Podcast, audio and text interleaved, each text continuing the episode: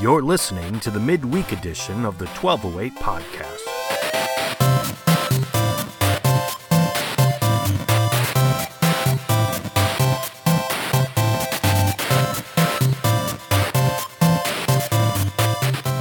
Everyone, welcome back to another edition of the midweek edition of the 1208 podcast.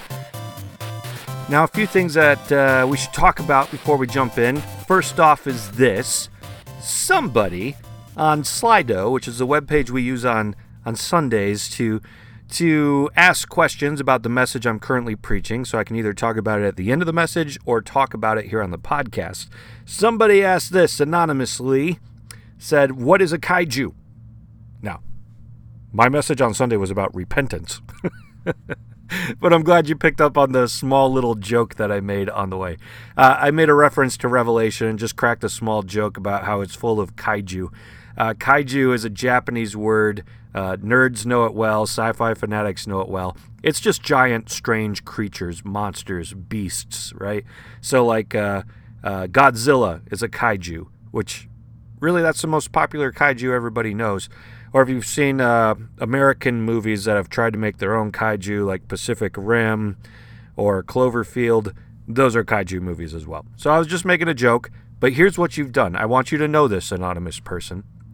I started talking with my brother about uh, kaiju and how you had asked that question after service, and it led into this this vast discussion in which in the end I decided, you know what?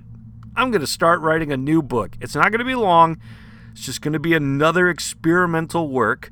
Uh, and it's just going to be a fun little work on the kaiju of the Bible. Because throughout the Bible, you see Leviathan, the beast, you know, all these things. And I'm like, it would be fun just to write a small book. What are these? Are they metaphors? Are they beasts? Are they real? So, anyways, I'm working on that book, and it's all your fault. So, there's that thing. Now, here's the next thing. Uh, we are about to talk to my friend and fellow worker in the Southern Michigan Conference of the Free Methodist Church, otherwise known as the SMC FMC, uh, Kevin Eccles. Now, Kevin and I uh, grew up together at uh, a camp, so we used to play Foursquare all the time together. Um, but we also went to Spring Arbor University together. Really only shared one class there. Um, but uh, yeah, so we've got a little bit of history. Kevin, though, while he is a pastor in the SMC FMC, he is also a scientist. Uh, and uh, I forget what exact field he works in. Again, there's so many subgenres in, in science. Um, but I do remember I, I called him up uh, a few months ago. I had a question on science, and I was looking for a perfect analogy as to what I was going to say and uh, he was the guy to talk to. So he he's like, actually, that's exactly in my field. And uh, again, I don't remember what the field was, um, but some of the things he was talking to me about was evolution. And so I was like, hey, we just finished up uh, Genesis 1, which is more or less, you know, the story of, of creation as the Bible tells it. And uh, a lot of people have questions today as to what do we do with things like evolution is that real? Is that in Christianity compatible at all? Uh, so that uh, is a question we're going to talk about today. And, uh, you know, I know everybody comes from a different place on this subject. Some people uh, feel triggered by the very conversation. And I want to read, uh, before we get Kevin on the line, I want to read something to you from St. Augustine way back in the day, centuries, centuries, is that the right word? Yeah, that's 100 years, right? Yeah, centuries ago, St. Augustine wrote uh, a commentary on Genesis. And in it, well, he's not talking about evolution because they didn't have that uh, ideology around yet. Uh, he he kind of scolds Christians for not being more open to other ideas of how God may have made creation outside of taking the Genesis account literally as it stands. So I thought just kind of looking at the uh, uh, this quote from hundreds of years ago would be a, a really good start. Um, 1500 years ago would be a really good start to just get our minds open to the possibility from a early church father speaking on the subject. Here's what he says. Usually, even a non Christian knows something about the earth, the heavens, and other elements of this world, about the motion and orbit of the stars, and even their size and relative positions, about the predictable eclipses of the sun and moon, the cycles of the years and the seasons, about the kinds of animals, shrubs, stones, and so forth. And this knowledge he hold to as being certain from reason and experience. Now, it is a disgraceful and dangerous thing for an infidel to hear a Christian, presumably giving the meaning of Holy Scripture, talking nonsense on these topics. And we should take all means to prevent such an embarrassing situation in which people show up vast ignorance in a Christian and laugh it to scorn. The shame is not so much that an ignorant individual is derided, but that people outside the household of faith think our sacred writers held such opinions, and, to the great loss of those whose salvation we toil, the writers of our Scripture are criticized and rejected as unlearned men. If they find a Christian mistaken in a field which they themselves know well, and hear him maintaining his foolish opinions about our books, how are they going to believe those books in matters concerning the resurrection of the dead, the hope of eternal life, and the kingdom of heaven? when they think their pages are full of falsehoods on facts which they themselves have learnt from experience and the light of reason. Reckless and incompetent expounders of Holy Scripture bring untold trouble and sorrow on the wiser brethren when they are caught in one of their mischievous false opinions and are taken to task by those who are not bound by the authority of our sacred books. For then, to defend their utterly foolish and obviously untrue statements, they will try to call upon Holy Scripture for proof, and even recite from memory many passages which they think support their position, although they understand neither what they say nor the things about which they make assertion. Okay, so that right there is Augustine, 1500 years ago, saying some pretty intense things about how Christians need to uh, be more open on topics of, of really science uh, when people come to us with facts and reasons rather than try to, um, you know, like, for example, the earth is flat, right? Uh, that's kind of something that you see in the Bible.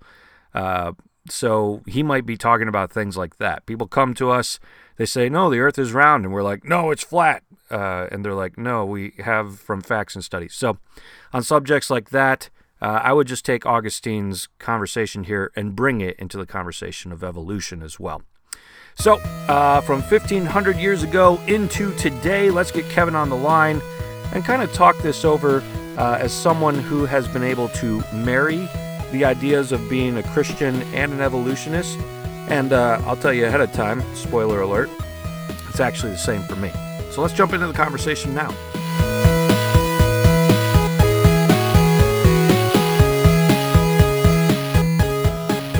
All right, so we now have Kevin Eccles on the line. Hey, Kevin.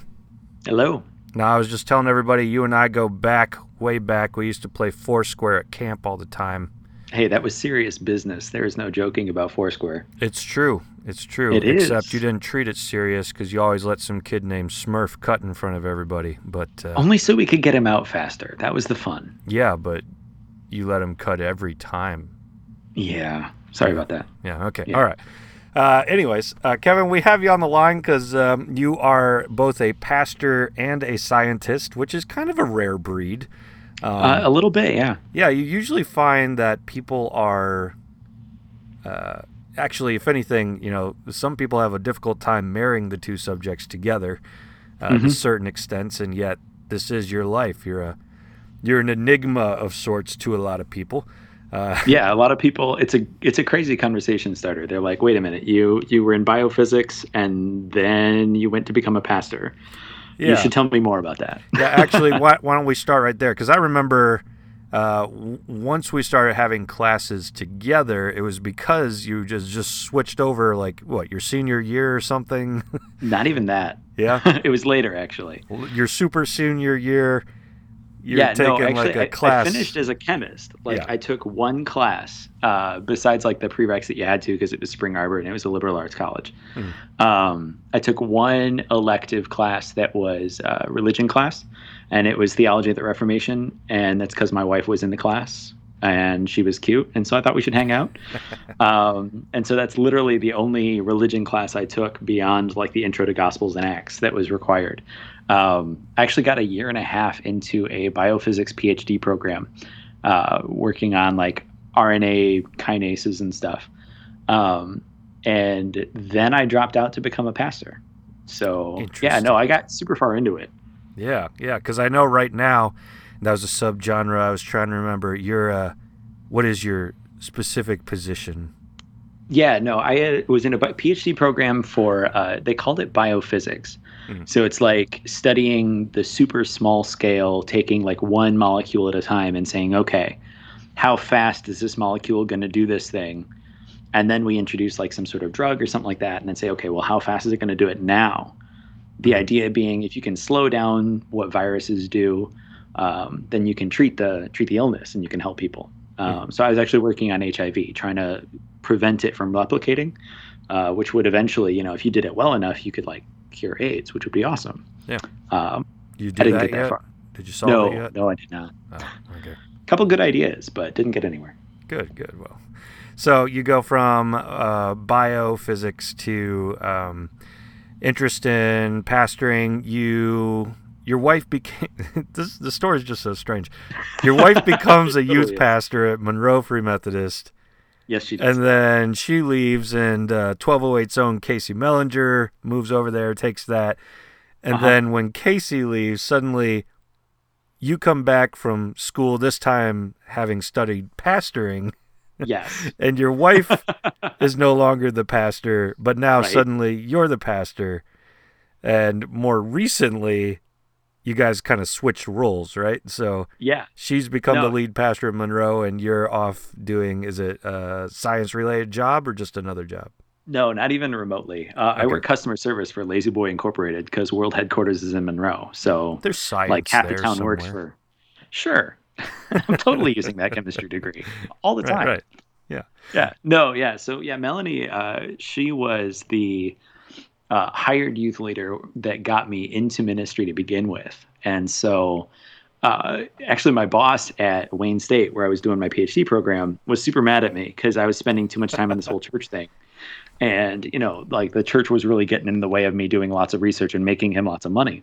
Mhm. Um, so he basically kind of gave me an ultimatum one day. He's like, hey, look, you either cut back on this church thing or uh, you basically you have to cut back on this church thing if you want to continue in the program or i'm going to make your life really hard.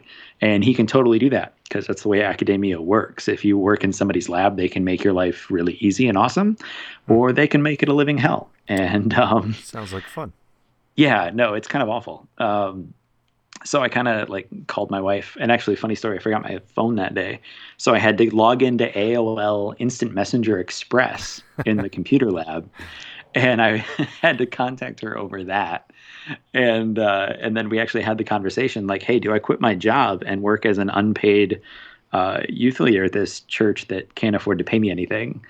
Um, because that sounds like a great idea, right? To quit your only paying job and make no money. Sure. And she, the the crazy thing is, she said, "Yeah, that sounds like a great idea. We should totally do that." And so over AOL Express, um, we uh, we decided I should quit my job, and uh, I've been in the ministry ever since. All right. Awesome. Well, Yeah, there's a there's a unique story for you. In fact, uh, listeners, you might have to rewind and listen to that one over a few times before you, before you fully understand. Uh, sure, yeah. Now, um, here's one of the things that's always been interesting to me. Uh, out of uh, many of the kind of revamped churches in our conference, you guys are uh, a little bit more liturgical in nature. Would that be a good way to describe it?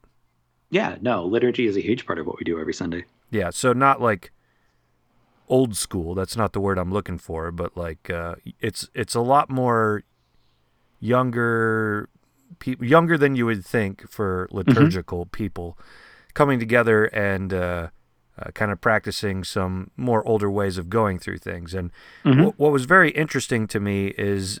Uh, you were telling me very early on, I think you were actually telling the whole conference at a meeting that we had, um, just about how you know you had preached on evolution from the stage, uh, which I have learned. Uh, actually, our church has handled it very, very well. Um, but throughout my life, I learned was a no no or that we couldn't marry these two things together. Uh, and so here I am thinking of a church practicing ancient ways and talking about evolution at the same time and people being cool with it. Uh, tell yeah. me a little bit about that process. How'd that work for you? Yeah, well, it, it's funny. Like I, Melanie and I have totally different ways of doing the whole ministry thing. Like we just have completely different personalities, different skill sets, different, different everything. So for the first four years when I was uh, the senior pastor before she took over, um, I I'm really good at saying no. um, and uh, so like I tend to be the one who's like, okay, that thing right there, that's harmful. We need to like find a way of pulling that out, and uh, that'll make us healthy, right? Mm-hmm. Um, so like, hey, look, we we have a problem with gossip. We need to talk about you know how to be more wholesome in the way we speak and be more edifying you know so like let's let's work on that for a while um so like decorating wise like from the sunday before i got to the church and the sunday after we took down like every decoration in the place. Hmm. Um, like all the banners, all the signs, like everything. Like they walked in and the whole platform was empty. There was a podium with a microphone, and there was a keyboard and a microphone, and that was like it, right? Like in the entire sanctuary. Hmm. Um, and our our theory was like, look, you know, there are a lot of things that can be distracting about church, and so in being liturgical, what our goal was to kind of do the whole throw off everything that hinders thing. Because sometimes when you get to church on Sunday morning, there's a bunch of stuff that you think you've got to do that you don't actually have to do. Mm-hmm. Um, like children's church, we just didn't have it for two years. Um, nursery didn't exist for the first year. Um, and ironically, like our church was growing in younger people during that time um, with absolutely no programs to offer, no midweek Bible studies for kids, no teen ministry beyond like what a couple friends were running, um, which was really small and like it it wasn't a huge deal, right? Um, it was just a bunch of people getting together and we're going to talk about the Bible somehow, you know. Um, but that's always been my my mantra, even as a youth leader, was okay. You're never going to be more fun than the teens' Xbox, so don't try you know, like fair enough. Fair enough. Personally speaking, if I want to have fun, I'm not going to go to a Bible study. I'm going to pull out my Switch and play Smash Brothers Ultimate, right? Like That's there's true. just not really a competition for fun there. And so instead what you have to be doing is you have to be valuable. You have to you have to actually change lives. Otherwise, you're kind of useless.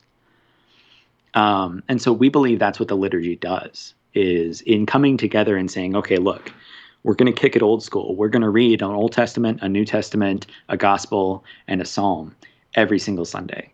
And we're going to do communion every single Sunday. And we're going to do, you know, baptisms all the live long day. And we're going to offer infant baptism. And we're going to talk about all these like ancient faith based things of the church.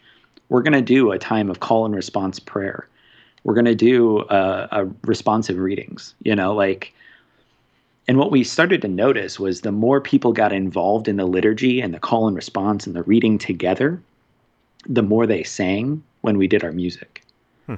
And it became less of a like, hey, look, we're up here and we do music really well because Melanie's great at it. Um, and like people kind of watched and were like engaged. But then we started doing more and more liturgy, and then people started like being like, this is my thing. I'm going to sing this song. This is my song. Um, and it, it's that kind of like it was this cool transition to see how liturgy was able to bring people into not even just owning and being like i like that but to be able to say i'm a part of this and this is what i do. I'm doing church. I'm not going to church. Hmm. yeah that's good.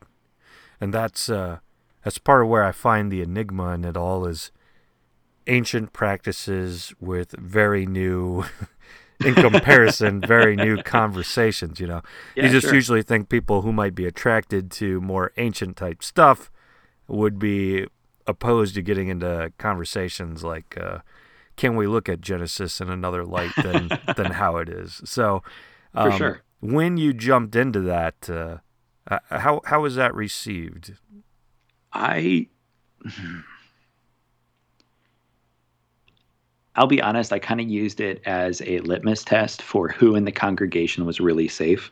Mm-hmm. Um, because I kind of have, you know, I, I have a pretty thick skin, right? Like people can make some sort of personal attack, and I go, okay, well, okay, you're going through some stuff here.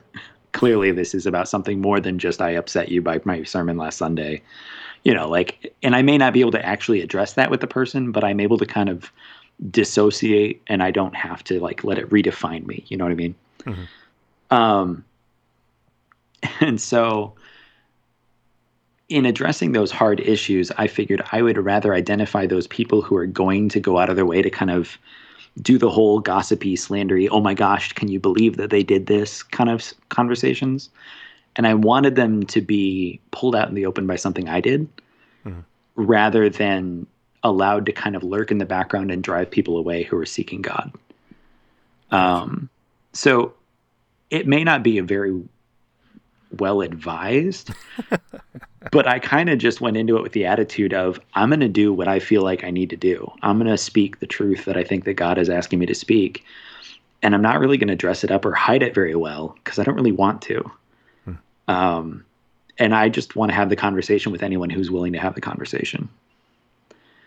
Um, so there were some people that left. Um, believe it or not, we got accused of being too Catholic because we read too much Bible early on.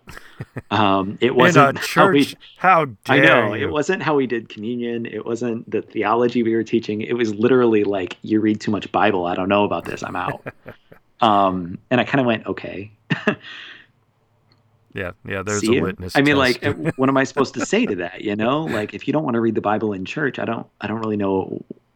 Like, I don't really want to adapt to make you like our church. Yeah.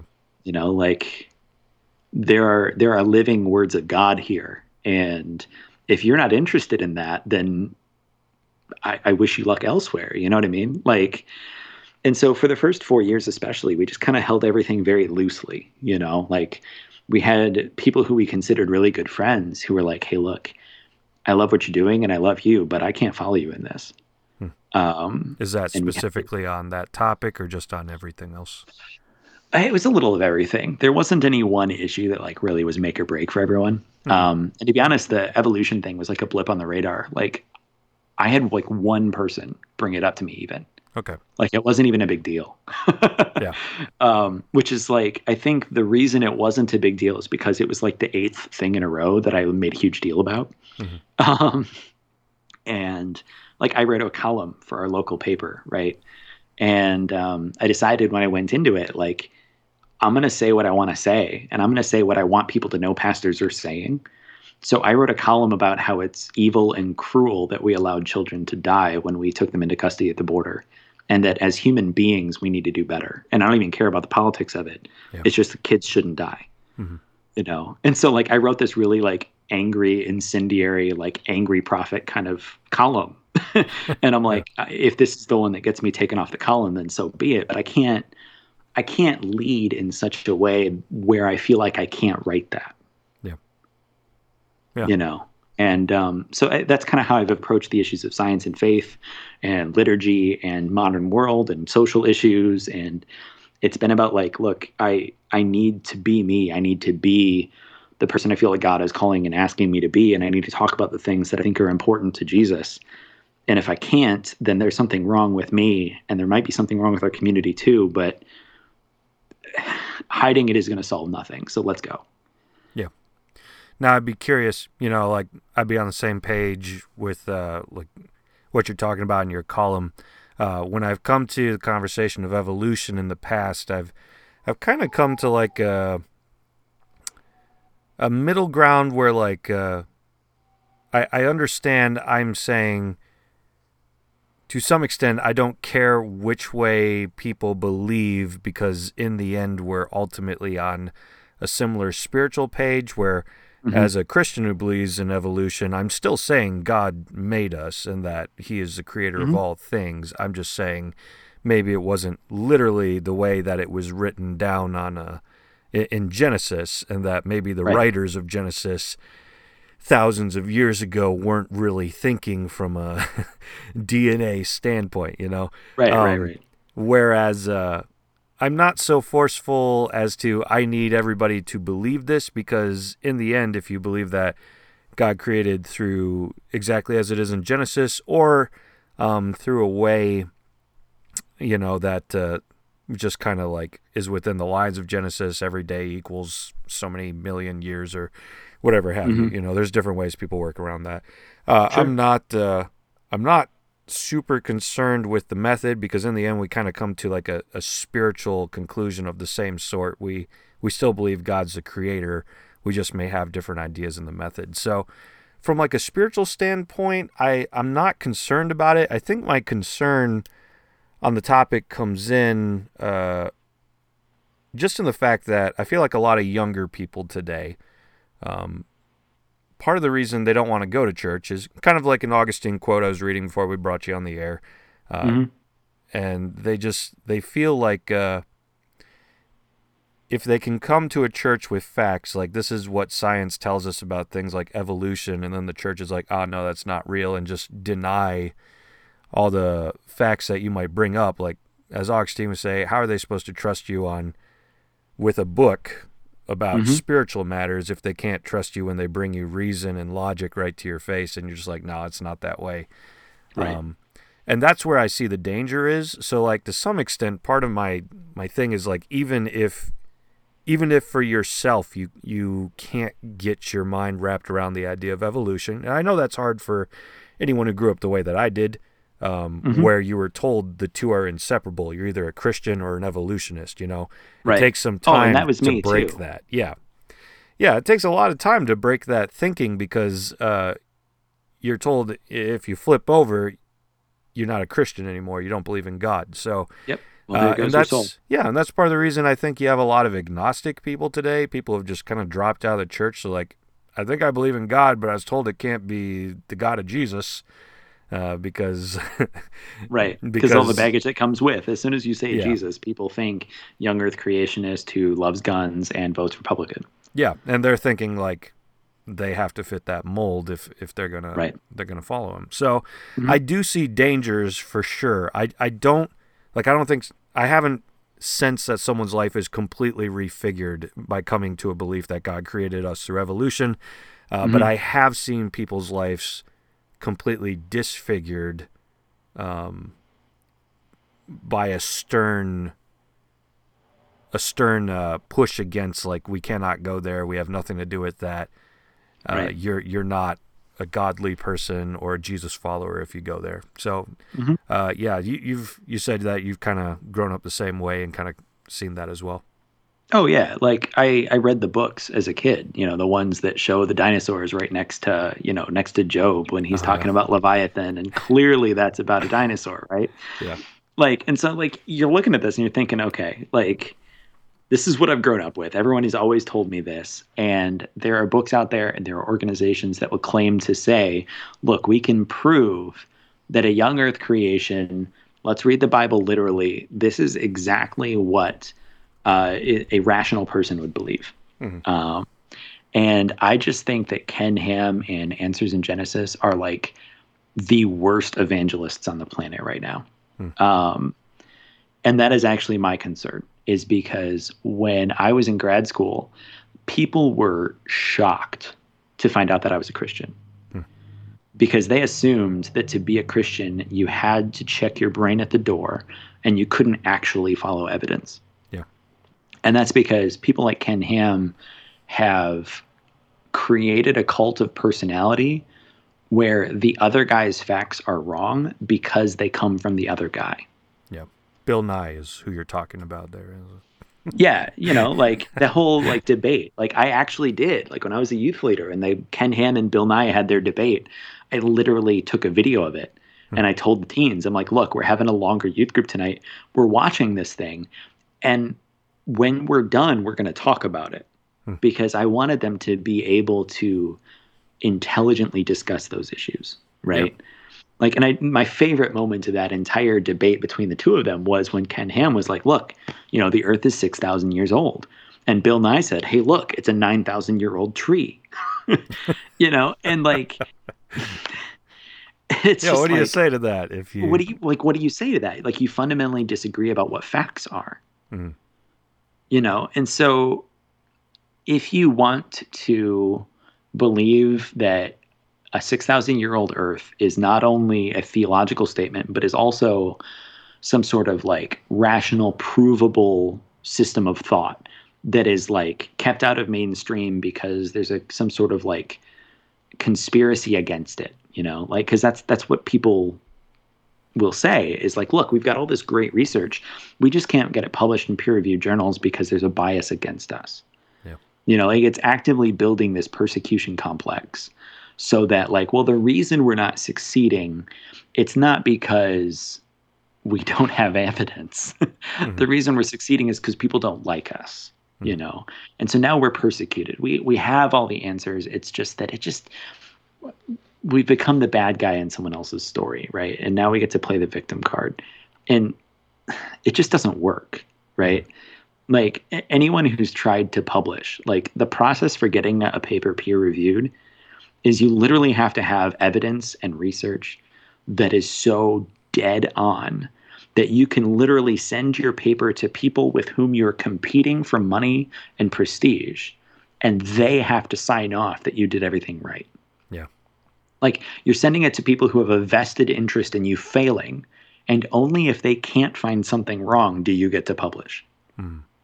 There is no room for conspiracy in that.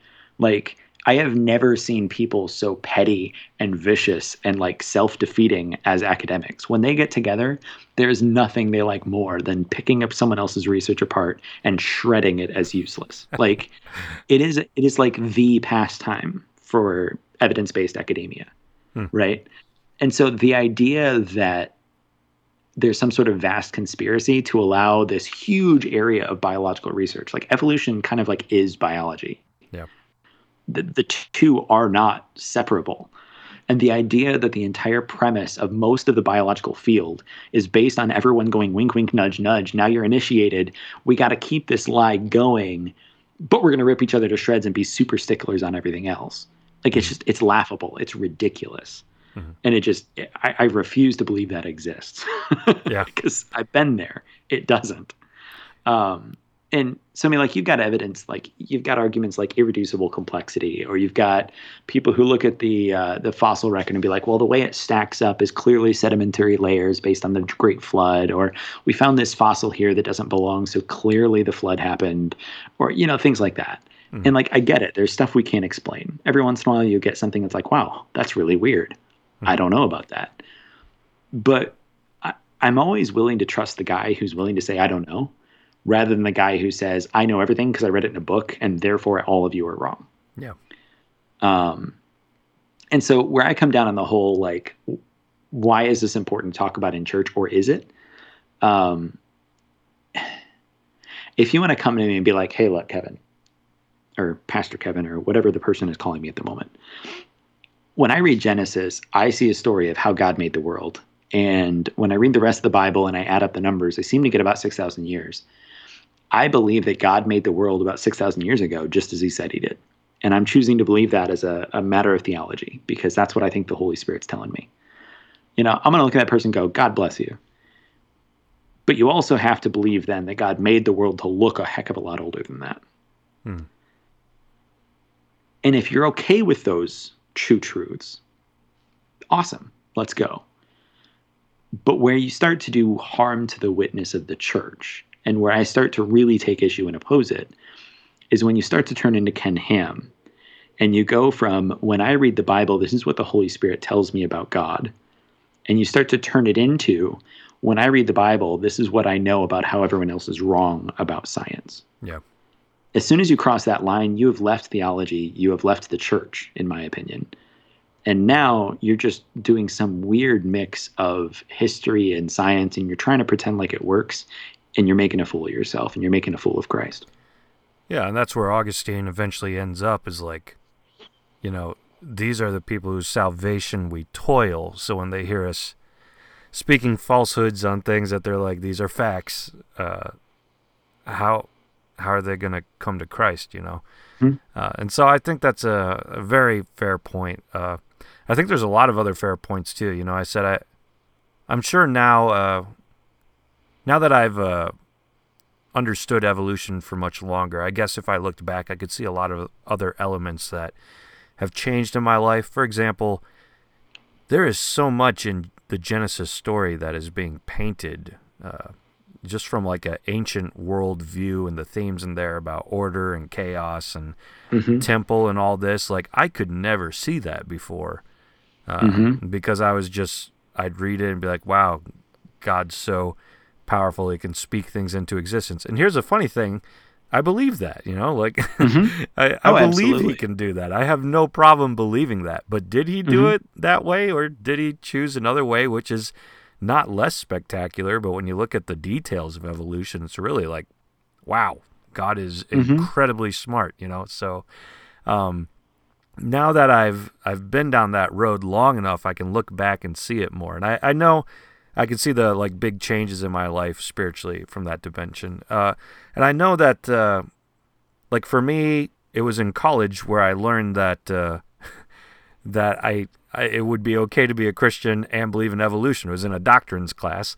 Uh, mm-hmm. In which uh, I, I chose, we had to write a paper, and I chose the answer. Everyone I figured chose around me, chose around me. You have to choose the answer that no, God created it just as the Bible says. That's what I'd always been taught. And when mm-hmm. a doctrines professor who's very charismatic in nature knows the Holy Spirit, it's like, hey, why are we so puffed up with ourselves when Christians who are scientists come to us and tell us like, hey, evolution's real? How do we as like pastors or spiritual leaders who are not scientists tell them no, you're wrong? Yeah. what, what kind of pride is that? And that began to hmm that began to wear on me until uh, I watched uh, Neil deGrasse Tyson's The Cosmos. Uh, mm-hmm. Uh, I just really like Neil deGrasse Tyson in general. I, I, was listening through all his podcasts at the time. I was watching The Cosmos, and I'm more visually than ever before seeing how this stuff works. And as someone who's not a scientist, I, I'm starting to get very interested in science. So in the same way, I went through like a charismatic phase and got very interested in the supernatural ways in which God works. Now I was finding myself on the exact opposite, getting very interested in the natural of how God works, and coming out the other side as an enigma of, you know, uh, someone who believes in spiritual gifts to a pretty high extreme, and someone who mm-hmm. who believes in uh, evolution at the same time. And so I feel I, I think you and I have some things in common where there's characters painted of us and then you go up to one person they think you're a liberal you go up to another person they think you're a conservative and it's just uh, you have to be someone who's kind of fighting between the lines um, mm-hmm. i do know uh, I, I went on from that point and this was kind of weird i had a dream one night that i wrote a book about just to just to add to my ridiculousness picture of my character here, uh, that I wrote a book about aliens. And at the time, I had been uh, writing. Uh, I've been reading, you know, C.S. Lewis's sci-fi trilogy. Uh, mm-hmm. I had always had thoughts in my head about could God have made other beings out there? Are we the only thing? Uh, and and in this dream, I like crafted the whole book, and I've been listening to all this science stuff and reading science books for a good few years now. And I woke up, and over the course of like the next three weeks, I wrote this short 120 page book or so. Uh, and then, and as as crazy as the theme sounds, a lot of it was really more about look, the Bible doesn't say these kinds of things. Let's just look at how we can kind of sort out science and Christianity and see what room it leaves for these kind of conversations. So mm-hmm. that book just found itself naturally getting into evolution. Well, if God created us through evolution, could he do that somewhere else? Does it have to be the same exact elements or can he work within the guise of what's there? Since, you know, fish are not humans and fish can live in the sea, but we can't live in the sea, that shows diversity of life on one planet. Could there be diversity of life on another planet? So anyways, uh, this book just kind of became me spewing out all of this science stuff. Mm-hmm. Uh, and what was weird about it is like an emptying of me. When I was done, like I didn't listen to a whole lot more science podcasts, read any more science articles. I don't, you know, I just went from this dream about it to writing it to suddenly like I'd finally sorted out in myself a lot of stuff that I was working through. Mm-hmm. Um, where I, it's still good for me to learn these things, of course, but I've, I at least feel like I have a core uh, understanding of how I can read my Bible in all different kinds of phases and ways. I know that's kind of just a long story being spewed out there, but uh, yeah, no, it makes sense though. I mean, because yeah. you got to be curious, mm-hmm. you know, and like, and I think at its core, science at its best is a pursuit of truth, mm-hmm. right? Um, it's like piece by piece, block by block, tiny little detail by tiny little detail can we prove one step at a time how the world works? Yeah. Right. Like you read the majority of scientific papers, and it's like two out of every three of them are saying, hey, look, this other guy did this experiment. I wonder if we can replicate it. Here's what went differently when we did it. I wonder why. And then everyone goes, ooh, that's really interesting. And like you end up with like five years worth of research in an entire little mini field focused on like this one experiment and why it came out differently two times in a row. like yeah. you know like and so you, you've got to be fascinated by tiny little details otherwise you won't survive being a scientist. Yeah. And like i think that, in the same uh, way if if we wanted to have like a good spiritual life you can't always be like i need to know the mysteries of the cot like you can't always look big picture right? Yeah. Like sometimes you've got to like walk into a room and go that person over there in the corner is really thinking hard about something. I wonder what's going on. Mm-hmm. And you have this incredibly deep conversation because they're like, hey, look, I'm making this tiny little decision in my life, but it's got me really thinking about this, you know? And so, like, two hours later, you find yourself kind of waking up and going, wow, that was. That was deep. I I learned something about me. I learned something about them, and I learned something about God just there. Yeah. You know, like so it's it's this endless fascination and pursuit of little truths mm. you know and so you know it's come full circle like that's that's kind of like the liturgy for me too like i can't always just go straight for the resurrection and preach the resurrection every sunday like i know there are preachers who have done that and there are really good preachers who do that but like for me I like the lectionary. I like the liturgy because it pulls me into places that I wouldn't have gone otherwise. Mm-hmm and I read Psalm 72, I read Psalm 40 on a Sunday that I wouldn't have otherwise read it. And I go, okay, how long are we waiting for God? Yeah. You know, and there's someone in our church who's been waiting and they're sitting there too. And then we get to have this conversation back and forth about, you know, what is it like to wait for God? What are you waiting for? Is it different to wait for good things versus bad things? And like you can have this whole like microcosm where your church is just talking about waiting for a month. Hmm. You know, and it's like there's depth there you know? And when you come back and you talk about waiting a year from now different people will be waiting for different things and I can just talk about it all over again. Yeah. That's good. And uh, one of the things i was thinking while you were talking is uh, really uh, for me the pursuit of science has been a pursuit of god. Uh, this is one of the heresies i had to face in my own life is if i separate science as though it's a different being outside of God, then I have to say something else made science and it wasn't God, you know? Yeah. Uh, which is to say that God didn't create, which doesn't make any sense in the end. Mm-hmm. Um, so for me, I, I found like chasing after science, it often teaches me things about God, but I find it's a pursuit of God too. And I think people throughout the ages have. Uh, last week, me and Aaron were talking about you know, you got the father, of geneticist uh, of genetics, who was what a Catholic priest or an Abba. Uh, mm-hmm. You've got uh, Father Lemaitre, who seemed to figure out the Big Bang before other people tried to tell Einstein, and he didn't listen. You know, um, so you've you've got these uh, little stories of people throughout history who, in pursuit of God, have discovered amazing things that Christians often would not take credit for or turn down. Um, but for them it was chasing after God. And there's always mm-hmm. little things you learn, like the cosmic calendar idea, where if you take, you know, the from the beginning of creation to now, like we've been alive for like a millisecond, you know, mm-hmm. if we were on a calendar. And like for me, like looking back over that, it's just like a testimony of God's patience. Wow, how does mm-hmm. He put up with me every day? Well, I've hardly been around at all, you know. So things like that just kind of sure put things in perspective and and God has ways of kind of illuminating the world by his Holy Spirit, just as he does with our Bibles. So mm-hmm. for me, it's uh, yeah, it's been a lot of learning. Uh, I just know, kind of same page that you were talking about, when the things get separated and you have to be one or the other, a Christian or a scientist, a Christian or an evolutionist. Um, it does create a depressing state. I do know when I was finally coming to full terms with it, as I was kind of reading through a lot of science and watching the cosmos, like I remember writing a song during that time. And the song ended up being one of my favorite lyrics that I've ever written. Uh, and it ended up just being about how we should love instead of hate. But like how the song starts out, the, the song was actually about de- uh, the depression I was feeling now that I believed in evolution. because mm-hmm. everyone who believed in evolution was teaching me there is no God, and the Christians were telling me if you believe that way, then you believe there is no God. And so mm-hmm. here I am trying to deal with this as an adult. Like, I believe in you, God, but I'm also told that I can't.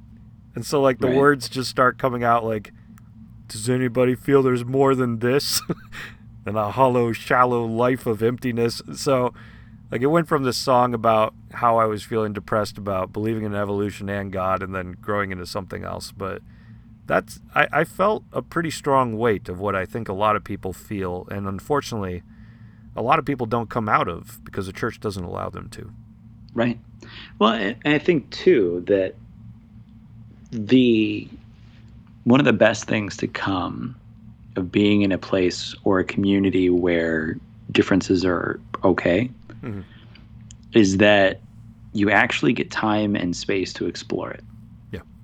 You know, like when I was growing up, like, you know, Harry Potter's awful. Don't don't read Harry Potter. Um, you know, like the sci-fi movies that I, I love to watch or the books that I love to read were like sort of tolerated, you know. Um, and it's like, but I wanted to see what was out there, you know. Like I, I wanted to know. Like I felt like okay, there's God's got to be bigger than this little corner that I'm in right now. Yeah. God's got to be God of over there too. I want to go over there and see what God is like from over there. Um, and so for me, like, are, is God the God of Pentecostal churches? Well, of course he is. Is God the God of like stodgy mainline Protestant churches? Yes, of course he is. You know, like, so let's let's find all of these like extremes and let's accept that God is the God of these extremes on both ends, in the middle, and everywhere else. You know, like, and so like I, I believe that Ken Ham is a nice guy. You know, like I think he's a terrible evangelist, but I think he thinks he's doing God's work, and you know, God bless him for it. You know, like yeah.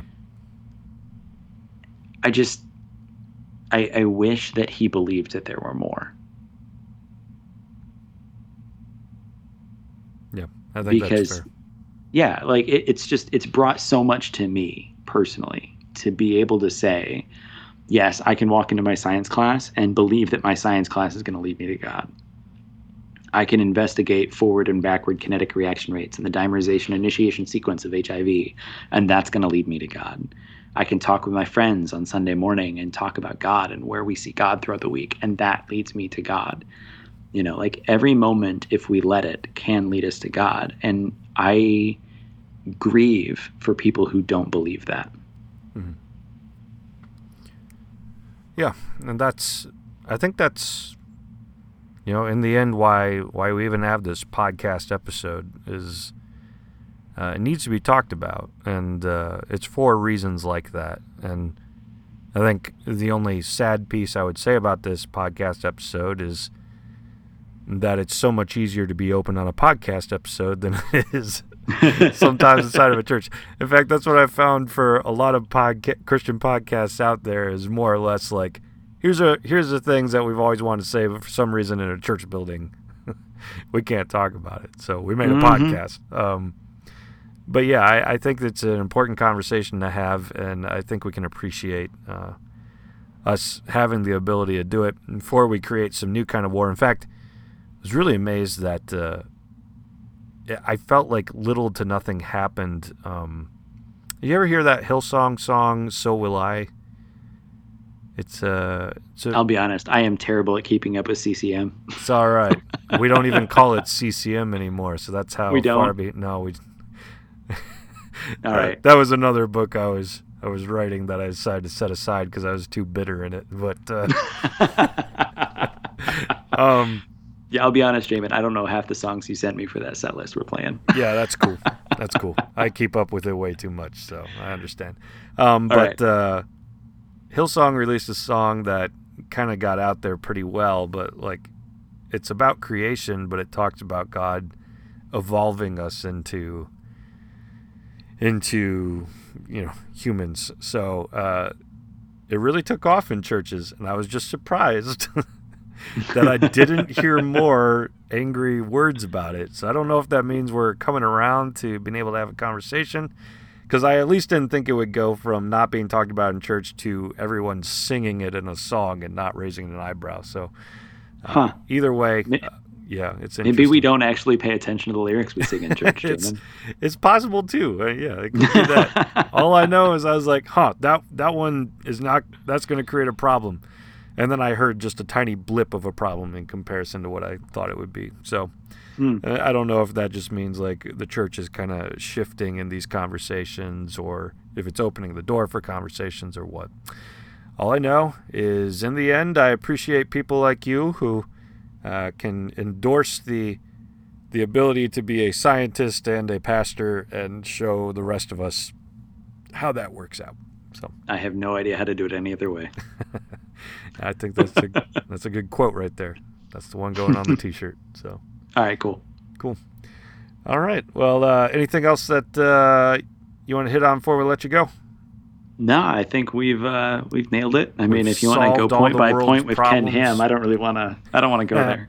no, no you, that's all you. If you you want to do that, yeah. No, no, not even a little bit.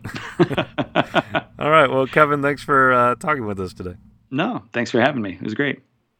And with that, we will close out another midweek edition of the 1208 podcast. Uh, but hey, just uh, before we go, uh, I mentioned another song that I wrote, uh, which started out about evolution and then evolved into something else, if you will. Uh, I'll share it with you here right now, uh, just to give you some food for thought as you close out another episode. And we will catch you next time. Does anybody feel there's more than this? Than a hollow, shallow life of emptiness. As my heart, it claims that we were born for love. To color in the world with every touch. And I know that we can find